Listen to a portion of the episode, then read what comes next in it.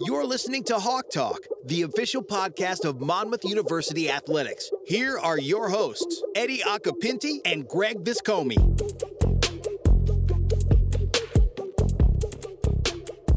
We're in it. The fall sports season, it's underway.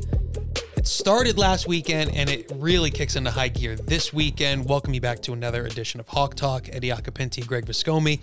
And we will keep our fall sports theme going with today's guest, the head coach of our field hockey program, Carli Figlio. But Greg, before we bring Carli in, before we get into everything going on, how you doing, man? I'm doing great. And you said kicked into high gear, which made me think of Coach Kylie Flynn's 2 0 Hawks, 6 0 if you're counting at home on the score sheet. Two undefeated games. CAA Defensive Player of the Week. First CAA weekly award. Coach goes to Coach Flynn. Um, that's awesome to see. I'm just so so happy for her and so happy for that program. Yeah, great start to the season, and and they were the first team to get competing, and it was uh, three uh, nothing over Lehigh, three nothing over Albany. Uh, that Albany match was the first home match. That'll be a theme that we talk about on this on this edition of Hawk Talk. Not only the uh, soccer doubleheader on Thursday, but the field hockey season opener this Friday, all at home. So there's a lot going on. We'll get Carli on in just a second. But Greg, I hear you. There's, I feel like there was so much time spent preparing. There was so much time spent getting ready for this, and then we're there. We're in it right now, and we're starting to see the other teams in the CAA. Some of the teams that they're playing and, and beating across all of the the sports. Obviously, football hasn't started yet, so uh, I, I, think they went like 15, four and one or something in the first in men's and women's soccer, right? Something like that. Yeah, it was crazy. the first week, so that's pretty cool. We're seeing it. We're we're going to see it even more over the next few weeks and months, um, and we know everyone's so excited about it, and, and maybe no one, uh, along with us, more excited than our guest today, and if there's someone in this building who I think might be the authority on playing in a new league, seemingly every couple of seasons, it's head coach Carli Figlio with our field hockey team. Carli, how you doing? Hi guys, thanks playing, for having me. Playing and dominating. Playing and winning in new leagues. You know, we were getting ready to have this conversation. We've known Carli for forever, but it's always good to get a friend of ours who's a coworker in this setting here on the podcast. But I mean, Carli, I think when you factor in all of the times that field hockey was in the NEC, then the MAC, and then there was a little bit bouncing around, and then the veering into the America East, and now getting ready for the CAA. You probably have the record for most leagues played in for any team in this building, right? Yeah, we've played in quite a few. So uh, we're really excited about the CAA, though. That this next challenge, I think, being in the America East was a, a great step for us, and just the natural progression um, and playing in the CAA. We're we're so excited. I remember telling friends and people who maybe worked with us who have moved on, they didn't understand how good the America East was. And I think we learned it from from really from you and from the program, but to go from the leagues that you were competing in to then the America East was such a, a step up, like you said. It's the getting ready for this move. But to have the immediate success that you had, I mean, as an ultra successful America East run, how do you do it? How, how did you have a different group of student athletes every year seemingly be not just ready to compete in a new league, but ready to thrive in a new league? You've done it like literally a handful of times. Uh, I think it kind of stems from the basis of who we are and the foundation of who we are. We talk about it a lot, even just from my very first recruiting class. It's just who do we want to be and having that roll over to whoever we play, wherever we play and I think the challenge, like if you look at who we play outside of our conference, we're constantly trying to challenge ourselves. And so stepping up and playing a Stanford, a Maine, and Albany, and all those teams that were such a high level in the America East, um, we tried to prepare for that way before we even got into that conference by playing CAA kind of teams and Big Ten and, and all those type uh, programs is that how much of a recruiting advantage is it like to to play in not only to to step up and play like an ultra I don't want to say crazy, but ultra competitive, play against the best teams in the country type schedule. But then like your your league schedule has been so good over the past few years.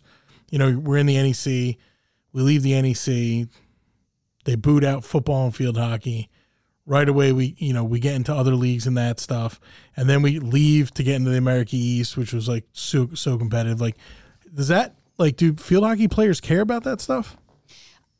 I think the girls who I want on my team will care about that stuff. I'm for me just uh, like my life philosophy is like you want to be challenging yourself. You don't want to be complicit and hey, losing against a top 5 team in the country isn't isn't bad. You you can learn a lot about yourself when you challenge yourself. And even like last year at the end of our season when we were really starting to roll and, and start to really connect, um, figure things out, we played Princeton. And that's a, a team that's been in the final four consistently and will be in the top 10 consistently. And we were able to beat a team like that. So you never know who's going to step up when they're going to step up. So why not put yourself out there? So the girls who would be drawn to that are the girls who I would want to play for me.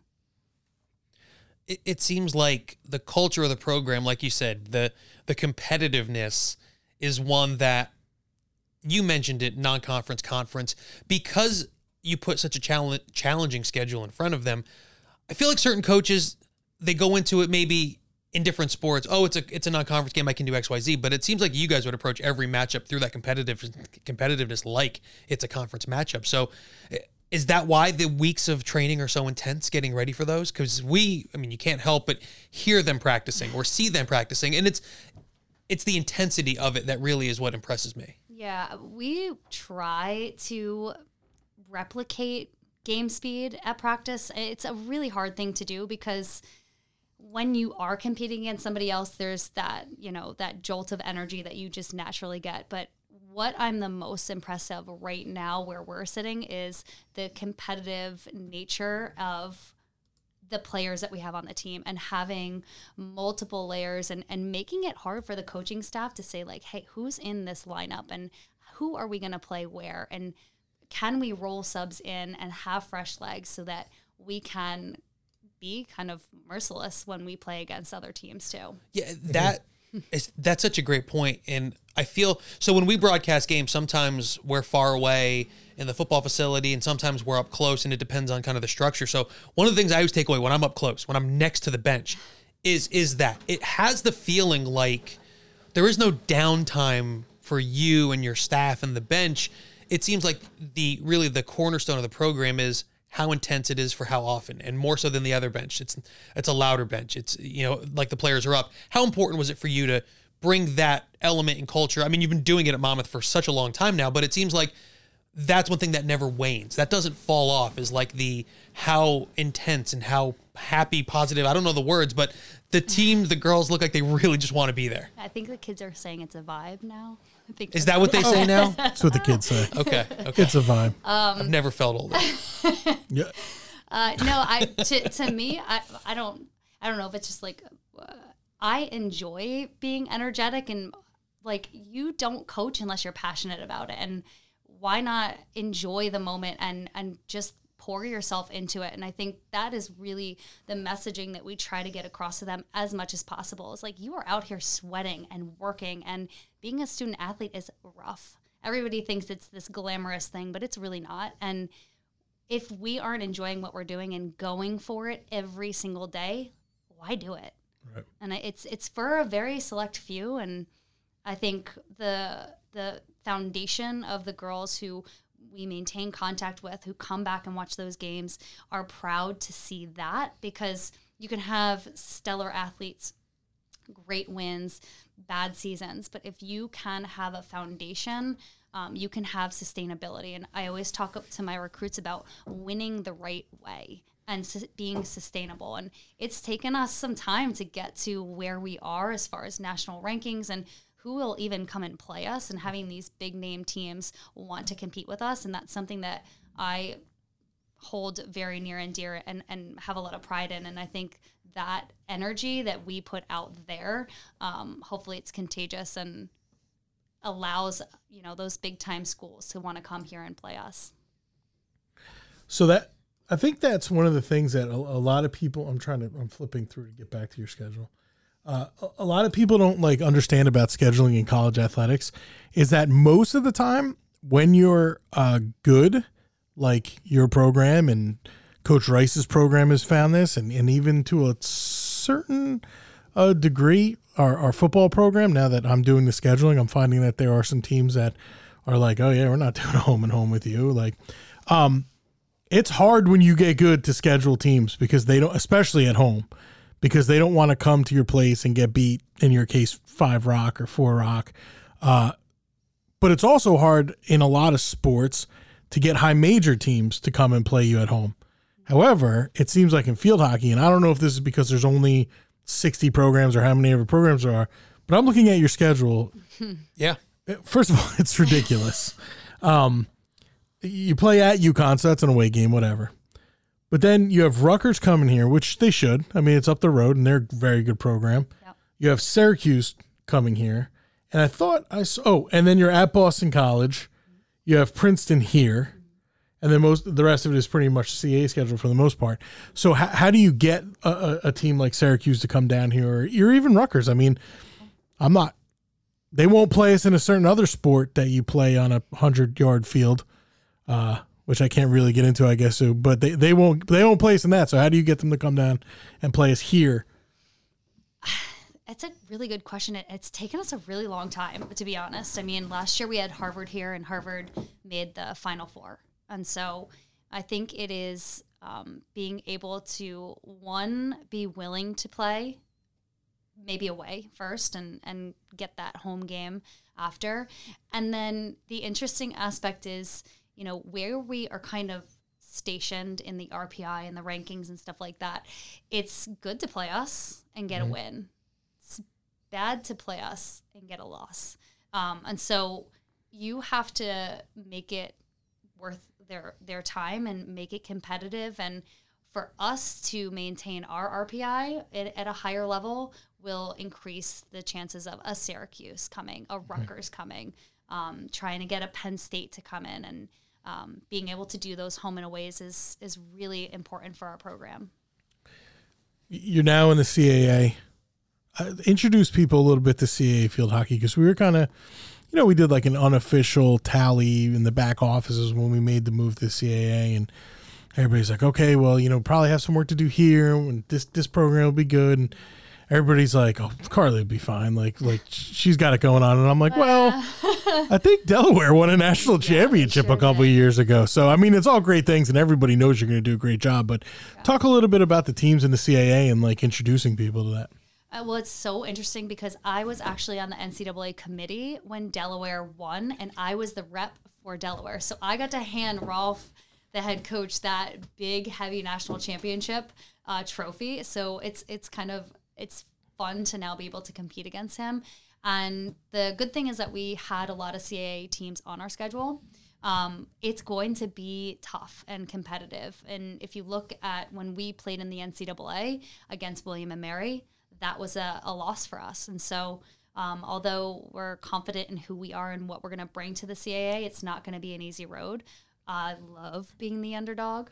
I love being the person that doesn't, you know, get the votes or is not in that, you know, the the poll of hey, do you like this person in the top 25?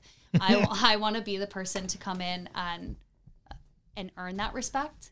Um, and that's what we're we're looking to do in the CAA. We've got to earn it. We've won nothing. We, you know, uh, regular season titles in the last couple years have been fantastic, but we're looking for a ring, and we're looking to kind of take that next step and trying to climb the national rankings. Well, the instant respect that your peers paid the program, I think, was evident by. And again, no one puts any stock into preseason polls, and but like you said, you could take your motivation from it. But Delaware was picked atop, Northeastern was picked number two, and then Monmouth was picked third. It's the highest preseason ranking for any fall team in the CAA. So because you have this, you know, history of playing these programs, having success against them, you mentioned it. You could play the underdog role, but I think that tells me that the school, that the other your peers in the CAA know the program that you've built, and that is kind of a nod of respect. No, absolutely, and it's it's amazing to be in the conversation, um, and it's it's amazing to be able to to have this new challenge. I mean, we were just getting used to the America East teams, meaning just like, hey, what's Maine gonna bring? What's Albany gonna bring? And Stanford, and so on and so forth. Um, and knowing a few of the CAA teams, but not all of them. Towson is going to be completely brand new to us. Um, Northeastern, we've been playing more recently. William and Mary has been here and there, but you know, it really is going to be new to these girls. Um, and the challenge of not knowing and the excitement of not knowing too is how do we use that to our advantage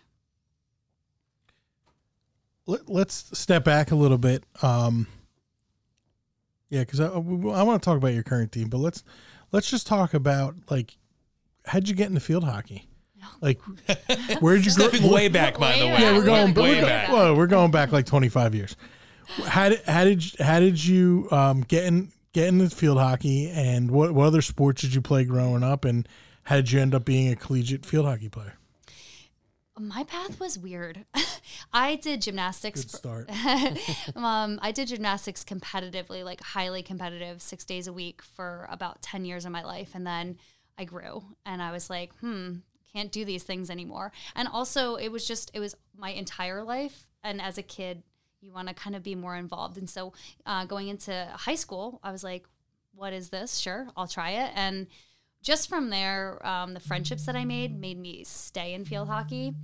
And sorry about that. And I think um, in going to college, I actually I was a walk on, um, and that's kind of why I think I like being the underdog so much. I like having to kind of prove myself time and time again. But I played at Kent State at the time. I think they were ranked seventh in the nation. Um, they had beaten UNC two years in a row. They were on a roll, and I was just kind of like, sure, what do I have to lose? Never thinking that I would make it. Never.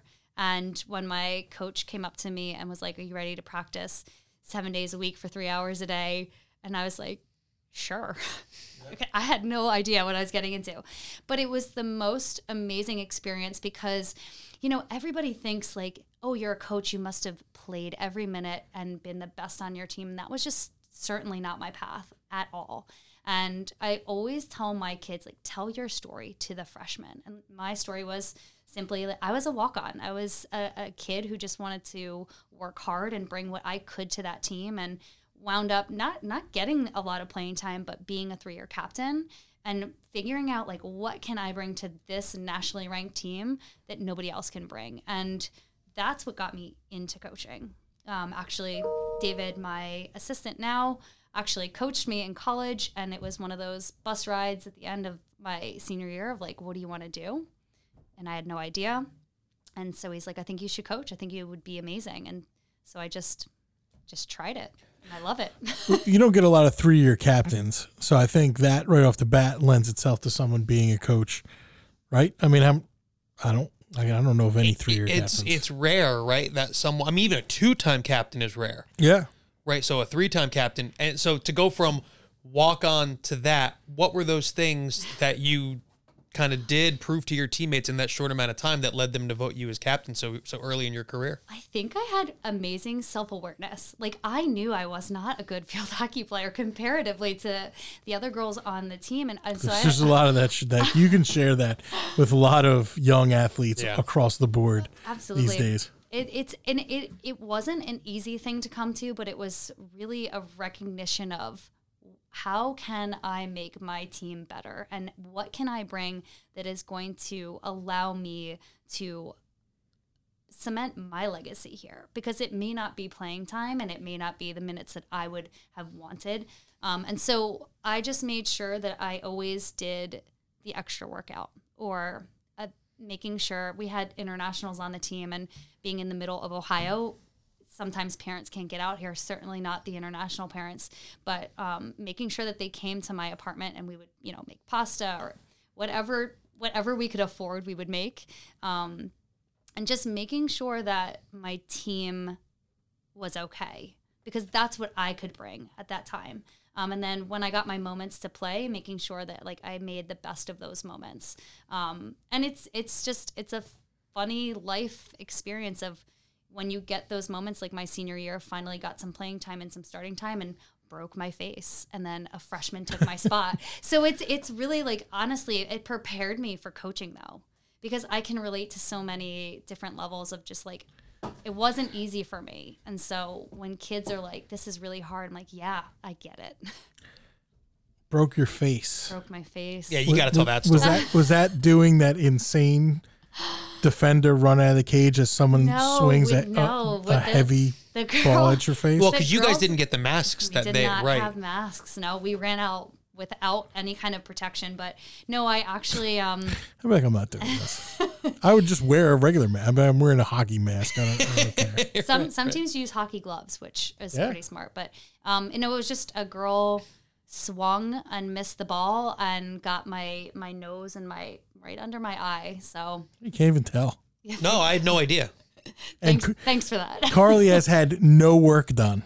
Also, so when you see her, you have no idea that she broke her face. Quite resilient. Yeah, it's still Good genes. Nose nose is still broken, so certain sunglasses hurt. But other than that, and I got a pretty straight uh snoz here. Yeah, no, that's what I'm saying. You can't, I have no idea. yeah, w- that we've known you for a very long time, Yeah. and I had no idea. It's not like we're in the back hallways going, man, look Wow, at look Carli's nose. She No, must have the taken a worst- stick to the face. The worst part was in the training room. They were like, "Whatever you do, don't look in the mirror." I was like, "Get me a mirror for God's sakes!" right. Yeah. Because if you're told Is not this in to, a game or practice? Game. Mm. Yeah, Where, where did that player play? I don't remember the team. I really don't. I'm I, sure a lot is a blur after No, getting I I, re- I actually remember. I remember like getting up and then I just everything went black, and then remember being in the training room afterwards. Jeez. So, but Well, glad glad you pulled through.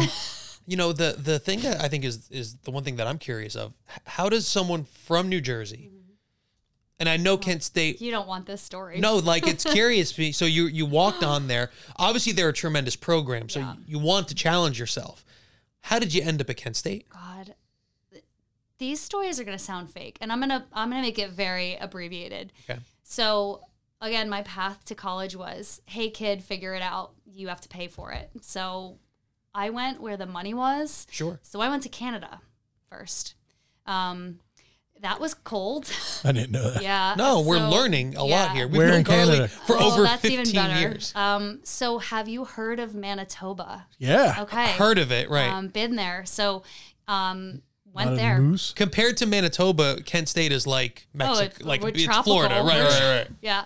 Um, and so I went there uh, because the American dollar stretched and I got a scholarship. And um, when I got there, I quickly realized the program wasn't competitive to what to what I wanted it to be. I didn't want that to be my experience of kind of more of like a club vibe and um, and really just it was far from home too. But um, Kent State actually called me over the Christmas break and was like, "Hey, are you going to pick up your academic scholarship?" Now, I wouldn't call myself an academic. So, one, we were like, "What?" And two, I don't go there. So they're like, "Well, you can still receive an in-state tuition, but you have to be a freshman, so you'd have to transfer here." And I was like, "Oh, all right, here we go." So that's how I got to Kent State. It had nothing to do with Were you living in Ohio no New Jersey. And they gave you in-state tuition? So it was the academic scholarship that gave me the in-state tuition. How did I get the academic scholarship? It's still a mystery.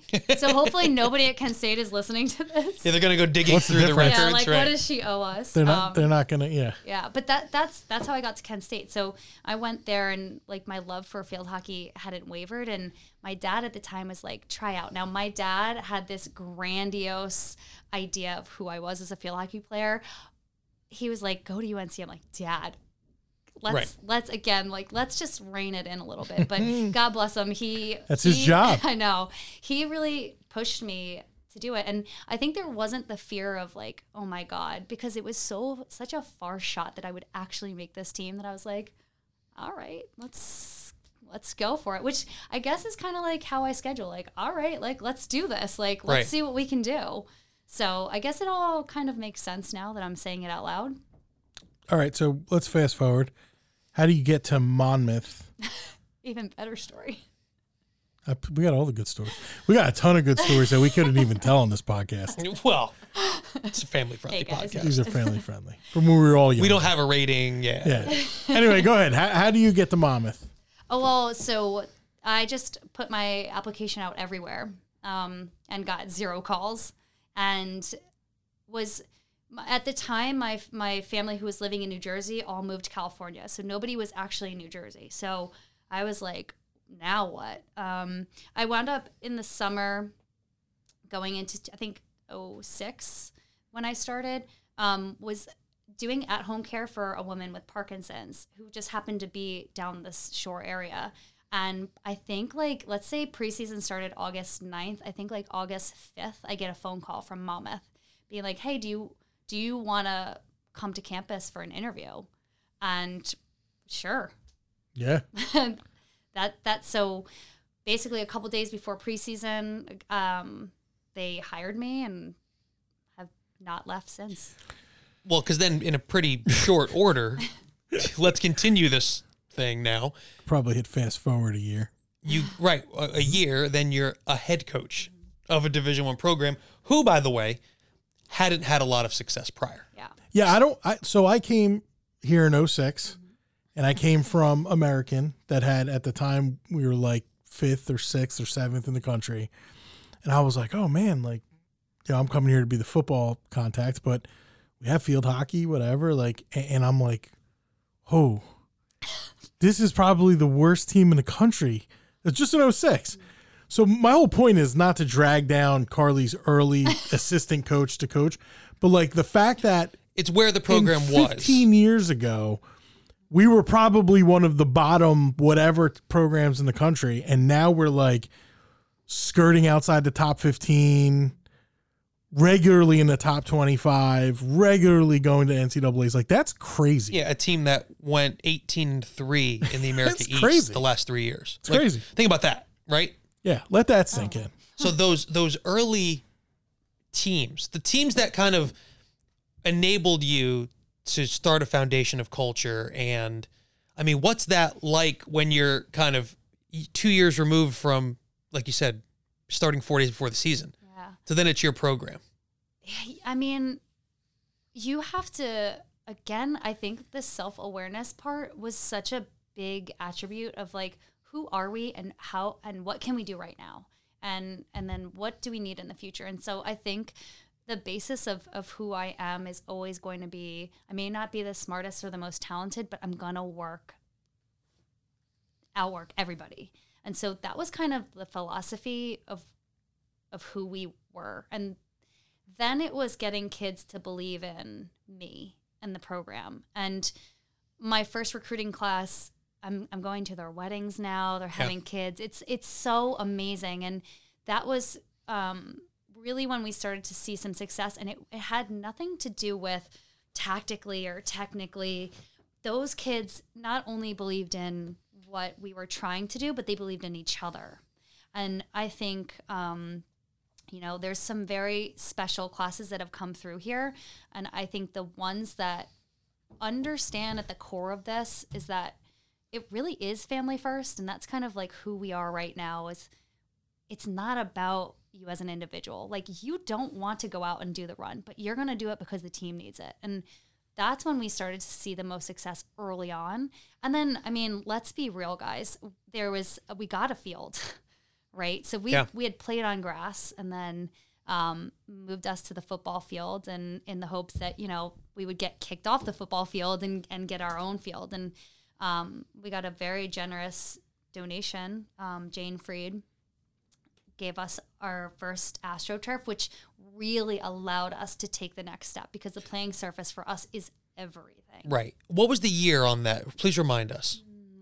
I know I'm I'm a little Oh nine. I mean, is it 10 it's like right and it's so funny because hold on, I have the interwebs. Yeah, go for it because well, and while you were saying that, I'm sitting here like, what was the biggest? And then you start looking, and Yeah. literally 2010, Yeah.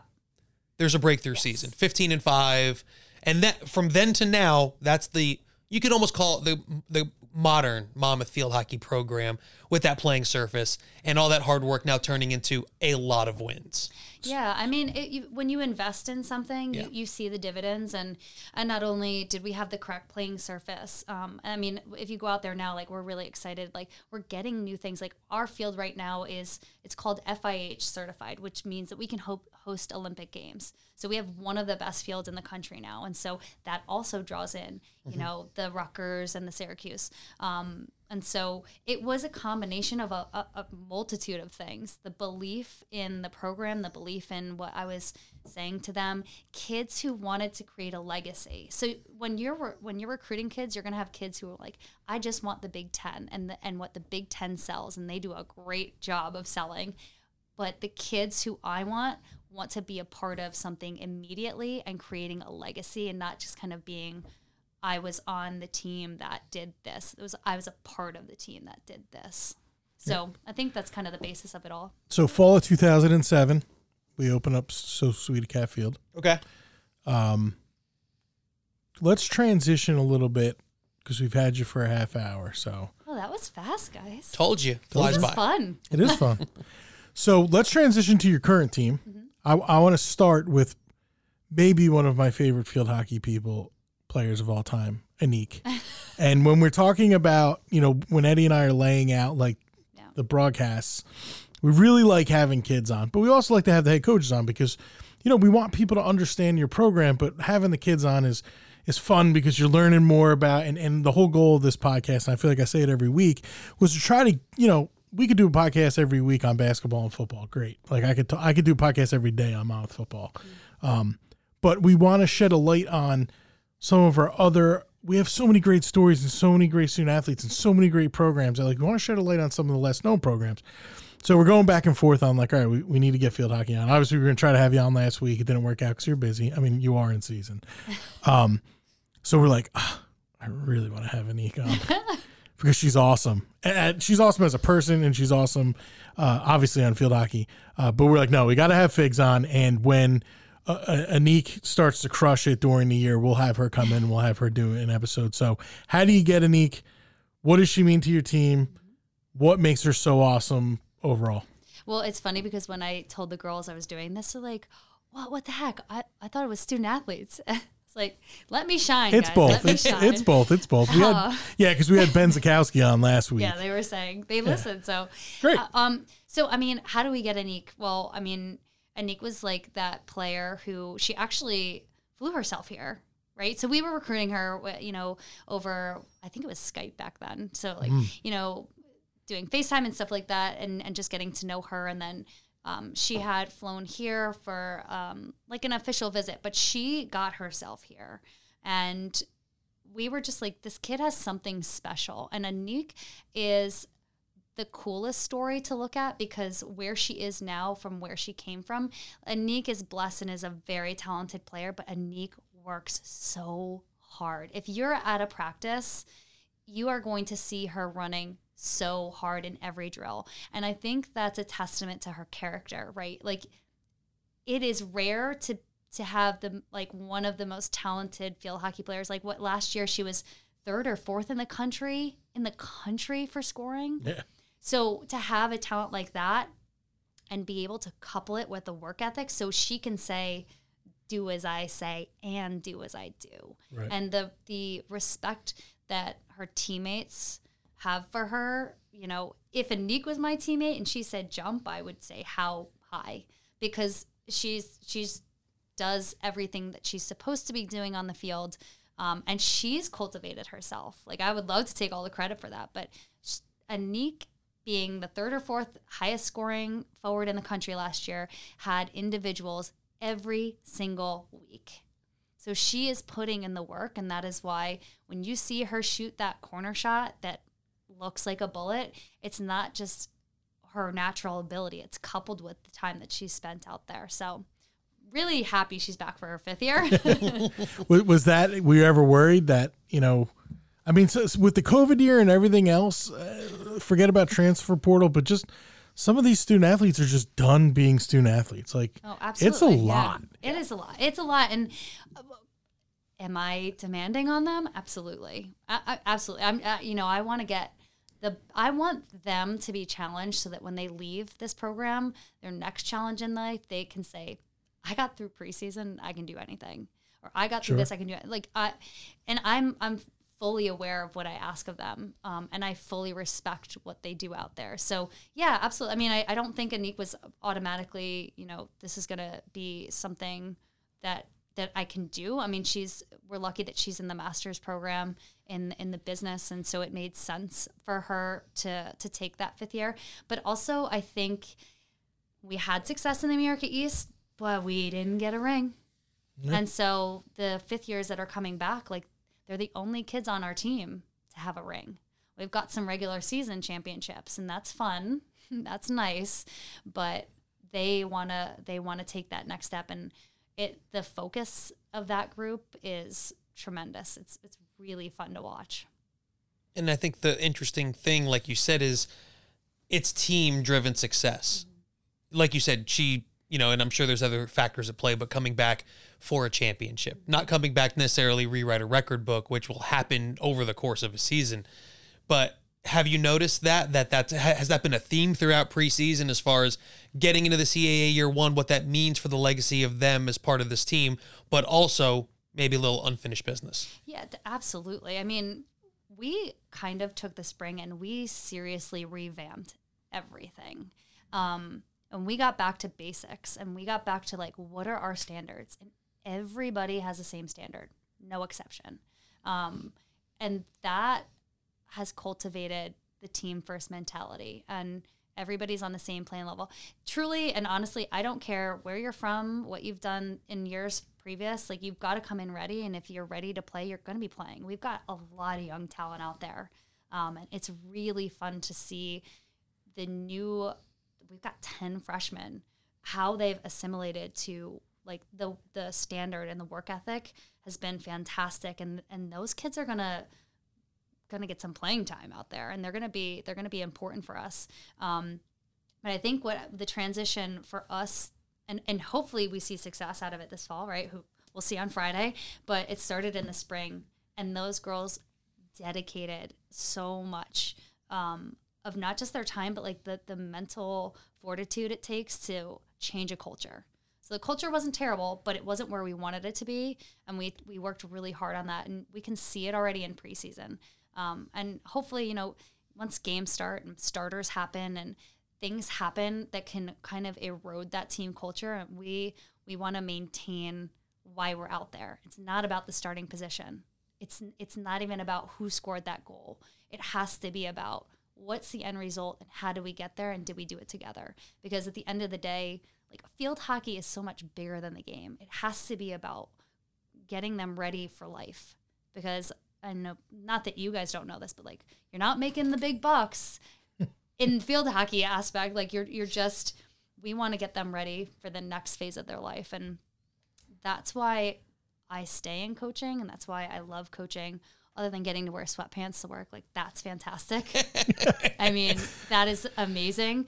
But it really is seeing the transition of like that young, timid freshman girl become a woman who's confident and, and can face a challenge and be like, I did that and I can do anything and really build confidence like within herself as opposed to like looking for it outside of herself.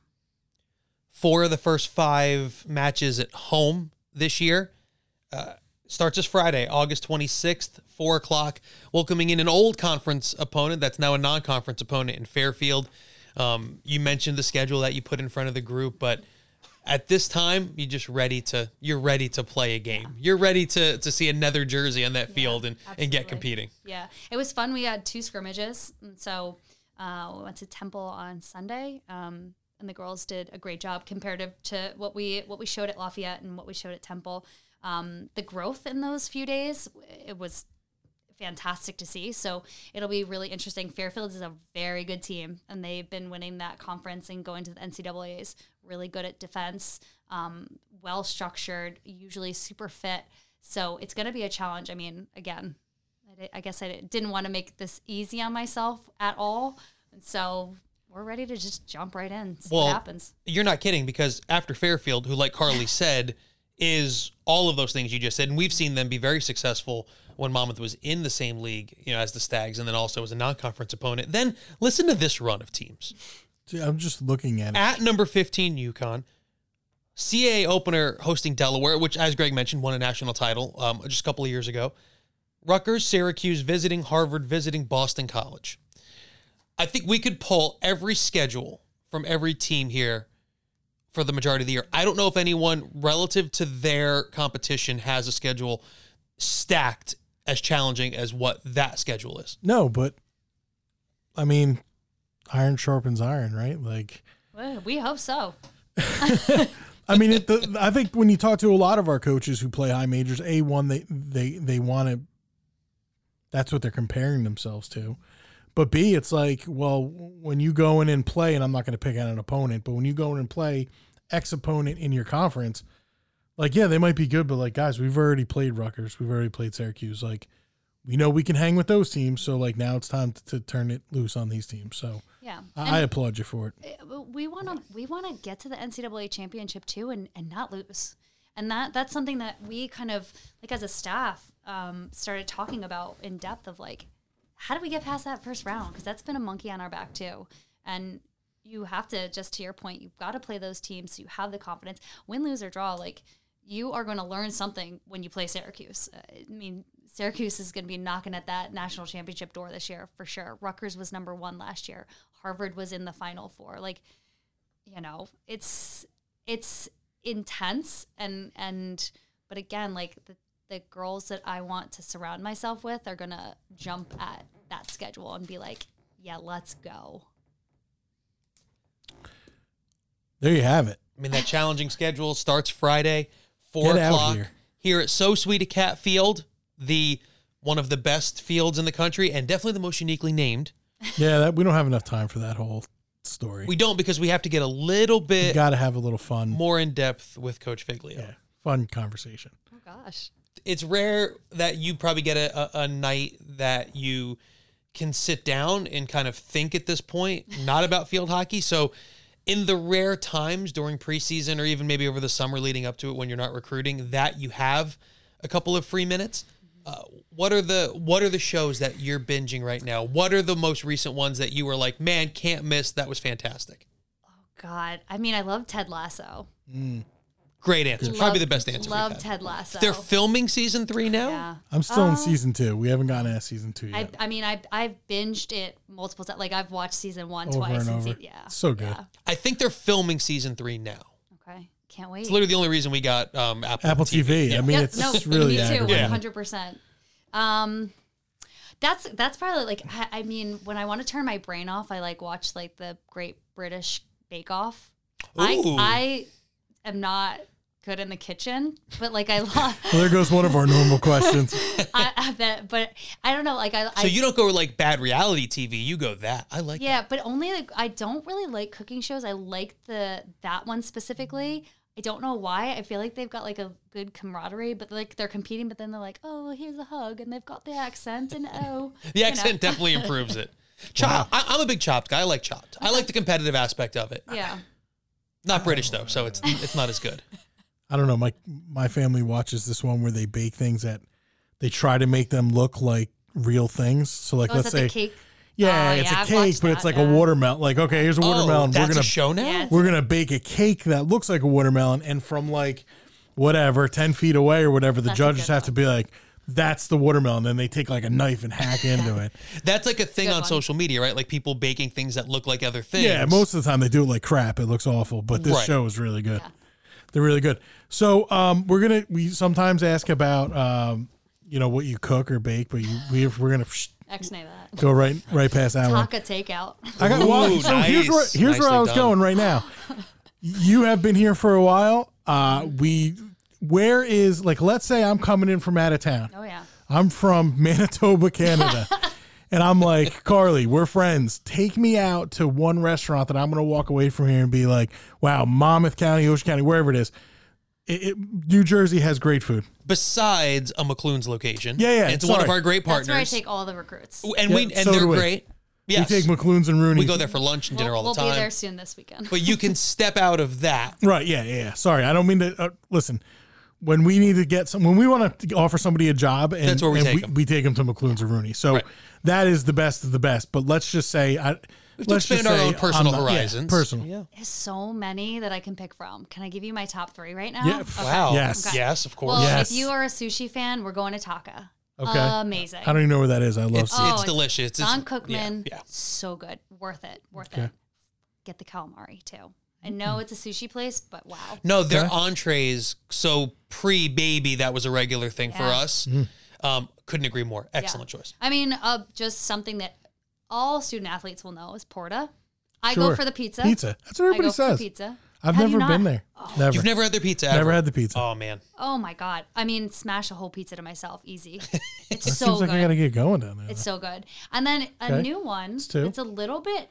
It's not down, you know, downtown Asbury. It's closer to to where I live. Nettie Spaghetti. So Have you're on you that been? side of town now. Yeah. Oh, Is that Yeah. Eminem's place? No, never mind. it's uh, it's on Shafto Road in Tinton Falls. So you're good. talking like Oh, Tinton I've Falls, driven past Neptune that. border. so Driving good. Frank home from Yeah. from I've been uh, once. Capelli Yeah. Sports to get on 33. Great. The inside is amazing. Like great atmosphere. The the food is so good. The spaghetti homemade, so so good. Is it just spaghetti there? No, it's it's a little bit of everything. Just all but- Italian food? Yeah. That Nettie used to be, and just because that's my, I'm a Tinton Falls guy, Mm-hmm. right? It used to be a place, Luigi's, back in the day, and they had a great uh, the bar in there, right? The Yeah. cute little, like you would love it, right? A little Italian bar. I've driven past it 30 times. You've it's if Gotta you've seen try. any mob movie, you've seen the inside of the place. You know what Oh. I mean? Yeah. It's like so unassuming. It's like on the side of like a right. It looks closed. yeah, like a mini highway. But I, but like so uh, drive driven past there on like a Thursday night and it's packed. Yeah. Exactly. No, it's a, it's a wait list. Like you have to, because it is small inside, but I mean, they redid everything. And I mean, um, from the appetizers to literally everything. It's so good. what a varied. It's funny, right? You you have probably the most uh, varied roster of any Mm-hmm. team here, and your food choice. it's the same, right? We went from sushi to pizza I to pasta. I do not discriminate. I will eat any food. I mean, there's a amazing Jamaican place by me too that we really? up right on the way home. Yeah. What's the name of that? Um, it's it's just called Jamaican Grill, and it's um, what is it? The shop right? It was like where the old Marshalls was, so like across the street. yes. Um, it's so good. Their patties are good. Oof, that one of life's little pleasures is a Jamaican beef patty it's so good. or like you jerk got, jerk You chicken. gotta get Jerk it chicken. I then. love. Yeah, the place that Sammy D goes to. Oh, what was He that owes me a, a we. He owes. Uh, we're supposed to go there. yeah, He knows the woman who runs it, and he gets like oxtail or something wild. I'm not eating, but he tells me they have no, but like authentic jerk, jerk chicken, chicken. is yeah. I think that's down in Long Branch somewhere. I think so. Broadway I think so. Wow, we hit a lot. That's really good. I mean, Crushed I, it. I pff, I can eat. I'm like you. I don't cook, so I know all Yeah. the I know all the restaurants. I should really learn. I probably save so much money, but yeah, but what's, where's the fun in that? Well, we've covered everything. I know. I know. I'll give you one more. okay. When you played mm-hmm. or coached, I guess, was there ever because your your guys' warm up tape is always one of the most high energy ones, right? So I realize you probably give that to the student athletes. Yeah, for sure. What would get you? What what would get Coach Figs oh fired up? oh my god! So this is so funny. So, like, I was the one who would be like, like I would be the dancing person, Okay. and so if you ever go to a field hockey game early enough, that happens. yeah. If Oh, I'm yeah, if I I'm there know. getting ready for a broadcast, the dance party that ensues pregame. You- so that started with you, and you could imagine. Well, no, I certainly don't do that now. The, the girls have never seen the, my dance moves. I keep them under wraps. But I mean, you can imagine what the locker room is like. They are they are they're having fun in there. Um, what would be on? Gosh, that's such a good question. I knew you you were going to ask. You Something know that's like me. I'm a this. music. I'm, I love I love that question Um, because it tells me so much about the person. What get? I mean, everything kind of. I mean, I'm a huge Beyonce fan, so like right now, you know, The new album, by the way, I mean, pretty good. it's pretty good. pretty good. Um, back then it was really just kind of kind of like whatever they put on there. Personally, what what I like to listen to before a game to kind of I like Slum Village. I like Ooh. I like um a little slower. a little bit slower. A little Erykah Badu, Jill Scott, like just a little calming vibes and little got to get a little bit of that kind of energy. Right. It puts you in a good place. Yeah, and then I'll put Beyonce on and be like, oh, we've got this. I love that. I love that. So you got the mu- you got your pregame meal from a various Yeah, array of restaurants. all over the place. there. Post game meal, I guess. But uh, Perfect. coach, we really appreciate it. We know Thank it's training. We know your season starts in a f- you know 48 hours, whatever it is. So we appreciate you kind of taking the time and and you know coming and chatting Thanks with us. we could have did this was for another two hours, by the Sure. way. Sure, Sure. And sorry, but the next field hockey player person we have on is going to have to be unique, I think. But who knows? Maybe we have you on a little bit later in the season. I mean, it was. A, I- I'm good for kind of part two of that because that, that this was really fun, and you know, we know you because we've known you for at this point. I don't want to date us; it's almost been okay. 20 years, but we learned stuff today. So thanks for opening Sure. up and, course, and joining guys. us. Yeah. Thanks my for taking time, Carli. Thanks, guys.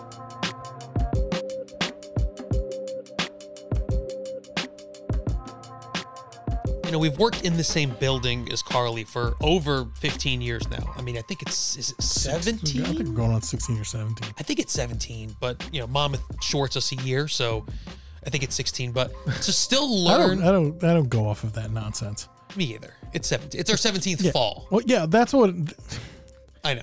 they're. They're like, oh, well, you started on August 10th, so that doesn't count. That, so this whole year doesn't count. Right. So I said to Jeff and I were laughing about it. I said, okay, so that 2006, that whole football season. I mean, at the time I was like Right. track contact, like Rain, it, the pouring rain at Fordham. yeah, 15 different sports that year. Uh, Like none of that counts. because I didn't start until like October. Right. You were. uh I was across finishing- campus. Yeah, you were finishing up a thing. over Yeah, there. yeah, yeah. Anyway, So It's been anyway, 16 years. we've She's the known best. Carli this long, and I we learned like a lot of things about her there. I didn't know she was a walk on. I didn't know she started college in Canada did know she was a walk on. I did not know she started her career in Canada. or her, her face got broken. Didn't know that. I wish she knew who the team was. I know. I I have know. to look, go back and look. that was but it's funny you know you work i mean what 15 feet away from someone and you know them as well as we do i mean and it's been fun to grow as young employees now older employees you know watch the rise of this field hockey team because I, I think because and you mentioned it during our conversation this podcast is is was made to shed light on a lot of programs that don't Yeah. get maybe the attention 100%. for, for people to realize what that team was to what it is now and i think you did a good job of asking her about it during the interview it really is like should be absolutely celebrated and it was, was one of the worst teams in the country to now one of the most consistent teams in the country hundred percent. It's just, and and that's happened a, a couple sports here at Monmouth, and we're not going to go through them all. But no but you're 100% right I'm pretty sure women's soccer had a little bit of ineptitude there for a while, and then soccer went that got turned around. And men's soccer went through a down cycle before and you know i mean it's getting good coaches in here. it's yeah Hopefully, Ginny Boggess is the next one. i don't think there i think we yes Hopefully, she's going to get that thing. there's no hopefully about it No, I don't mean hopefully like she's going to get it turned around, but I'm I'm hoping that in seven years, where somebody, where somebody, we're having a conversation. Somebody's having a conversation. whoever's hosting hawk talk at right, the time whoever whoever's doing Hawk Talk in seven years is saying, "Wow, yeah i know uh, remember how bad the our women's basketball program was record wise." Um, and how good they are now. That that's where that's how special I think Ginny Bo- Boggess is. Well, the the thing that you notice anytime that happens, it's kind of there's two things. It's the results that come, but it's also the attitude of the people doing that, right? Yeah. So we saw that to use your example with our women's basketball team, and the attitude is just totally different. Yeah, and the girls had fun last year. and wins came, Mm-hmm. right? And if you look at like the end of last year, like you know what things they had such a great season that I think because of the hot start, people are like, oh yeah, they had a good season. No, they had a great season when you factor in where that team was. And we we've had the chance to see that, and, and, you know Marilyn uh, as an athletic director who then gave it to Jeff and his way of doing it. Like it's a way that allows coaches to coach and to recruit student athletes to be themselves. And I think that that's one of the things I've learned being in this building as long as we have is you have to let you have to hire people and let them do their thing. Yep. And I think that's one of the things that that Monmouth will say does as well in athletics as any team. You know, whether it's FBS, power, you know, group of five, power five, however it looks. So with all that, I mean, we've got games. We're in it, like we said. Women's soccer had our first home game last week, first FloSports broadcast. Yeah. Um, that I thought went really well. Yeah, it was it was good. I watched it. We got some some little kinks to work out here and there, but um, you and Shannon did an awesome job. Oh, he's the best. Uh, He's the and, best. And Drew did a really nice job learning some new stuff. And we only had one camera operator. Yeah, a Um, lot of it's unmanned. hard. Yeah. I think people don't know. Like people, I guess people who listen to this podcast would know, but school, our school doesn't start yet. Everybody else is in school has their full student crews and everything. We don't start until uh, Tuesday after Labor Day. yeah, So and we can't start before Labor Day. no, there's no housing. Right. There's no housing in the area because when you live in such a beautiful and Desirable. desirable that was the word I was looking for. Thank you. Uh, uh, area such as the Jersey Shore, literally less than a mile from the beach. Uh, people keep their ho- homes through the summer, you know, through the summer to go to the beach, and then they rent them out. So Yeah, a lot of these um, rentals that students will live in in a week are right now families, and Yeah. right now they're people spending their summer here. soaking so, up their last two weeks of summer or whatever it is. and I think the school did a really nice job of understanding that with the with the schedule. It happened years ago. you ago, have to, right? yeah, you have to. So you you look at you know kind of all that, and then the game we started last week, and then here we are again. So we have a bunch of unmanned cameras, Mm-hmm. right? They're literally so if you were there, you're like, oh, Eddy and Shannon are on camera. Oh, this that. Right. You would think there's ten camera operators, but no, the the crew and, and Andrew and everyone did a great job just making sure it looks the way that it should look with multiple replay angles and everything else. So we keep that party rolling. Tomorrow is a huge day on campus. There's a summer commencement going on. Which my Well- sister's walking in, by the way. Can't say tomorrow. This Thursday. I don't. This. I don't think this. I think this bad boy is going to come out on Friday. So All right, so there yesterday, you go. Yesterday Right, there's a summer it, it, it, it's a big week on campus. It is. There's a there's a soccer doubleheader on campus. The field hockey, like you mentioned with Carli, their um, their home their season opener, which is their home opener.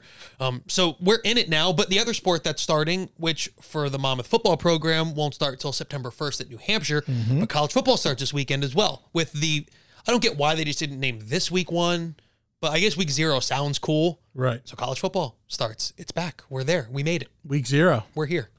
Love it. Uh, No CAA games. no CAA games. Some good FCS games. Uh, there are some good FBS FCS games. Uh, if you like that kind of thing, a lot of people don't for one reason or another. If you don't like fun, then we have nothing Yeah, to say. I mean, you know, it's uh, it's an opportunity to see a fun upset. For sometimes, I mean, sometimes they're they're not the greatest games, but sometimes it's fun to see an up, a, a, a an up potential upset and everybody scoreboard watching those pretty hard. Uh, and then as, as we kind of talked about, now you've, you've cheated and brought up the schedule, which is good, not cheated in a bad way.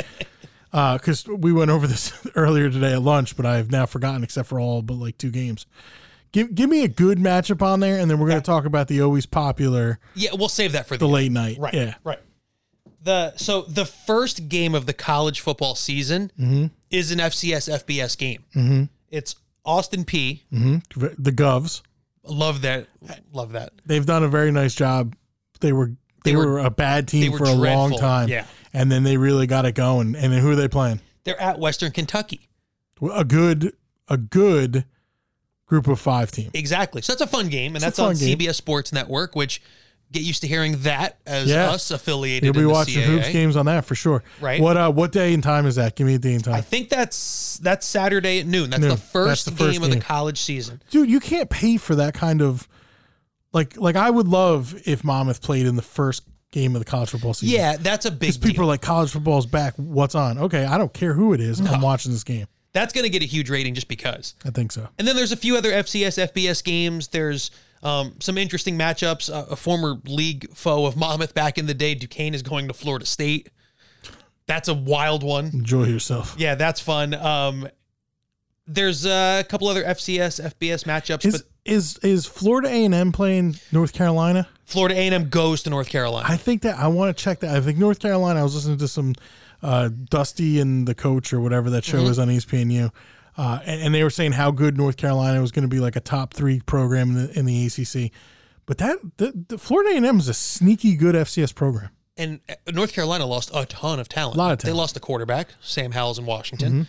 They're two years removed from losing their both of their starting running backs. Like Mack Brown's recruited well, but a lot of those guys have moved on now. That game's going to go one of two ways: really competitive right up until the end of the fourth quarter, or North Carolina really is as good as they say they are, and it's just not competitive. And, and sometimes it takes a team a half or three quarters to realize how Yeah. good they are. And like you said, don't sleep on Florida A and M at all. They're good. Another another great nickname. They got they got the Rattlers. the Rattlers. They got um they got a they got a linebacker or safety. I think he's a linebacker who's like an absolute stud, and I think he was He was going to transfer up. and he transfer didn't. up and Yeah. he called it off. So that that's a game to watch. There's uh, N- Nebraska plays Northwestern in Dublin, Ireland. Mm. That's interesting. I can't imagine they watch a lot of Big Ten football in Dublin Ireland. No, when Notre Dame goes there, like Notre Dame plays Well, Navy there every yeah, couple okay. years. I get that, yeah, but we're throwing the good for corner. those kids though. You know they're have they're probably out there a weekend. You know they probably got out there a weekend I'm ago. sure. I'm sure. They're practicing. They're touring, and that's not something people can do with football. And then after a good, you know, I'd say it's about ten game slate. Um, Then you end your night. You start your night with CBS. You start your day with CBS Sports Network at noon. Mm-hmm. You end your night with CBS Sports Network at 10:30. I think those are all Eastern time. So 10:30 Yeah, it's an Eastern time. when Vanderbilt. This is rare that an SEC team does this, Sure. but it's Vanderbilt.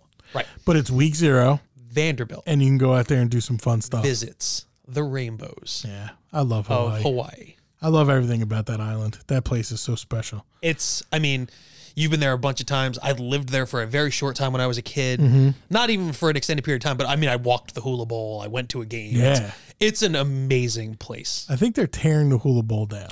They are, they are something where it's, I think it's not. it wasn't safe. No, Yeah. no. So they're playing. So we were talking about this off the air a little bit. Now Hawaii's playing in like a little eight thousand seat stadium on campus or Yeah, something. and they were playing there last year, if you remember. I forgot what flight we were coming home from, and like we had TV TVs. on the flight. Remember? Yeah, we had a JetBlue plane. right. That was nice. That was last year, That was last year. and we were I was wa- we were watching Hawaii, whoever, and I'm like, wow, look, the It's like stadium. Hawaii Fresno State or something. Yes, and they were playing in a stadium that looked like it was like what Kennesaw played in, Mm-hmm. and I was like, that's really cool looking because it's small and it's intimate and whatever. But I mean, there's nothing better than ending Hawaii. You should end every college football Saturday with watching Hawaii. Hawaii should play every game at home. First of all, they shouldn't let them go on the road.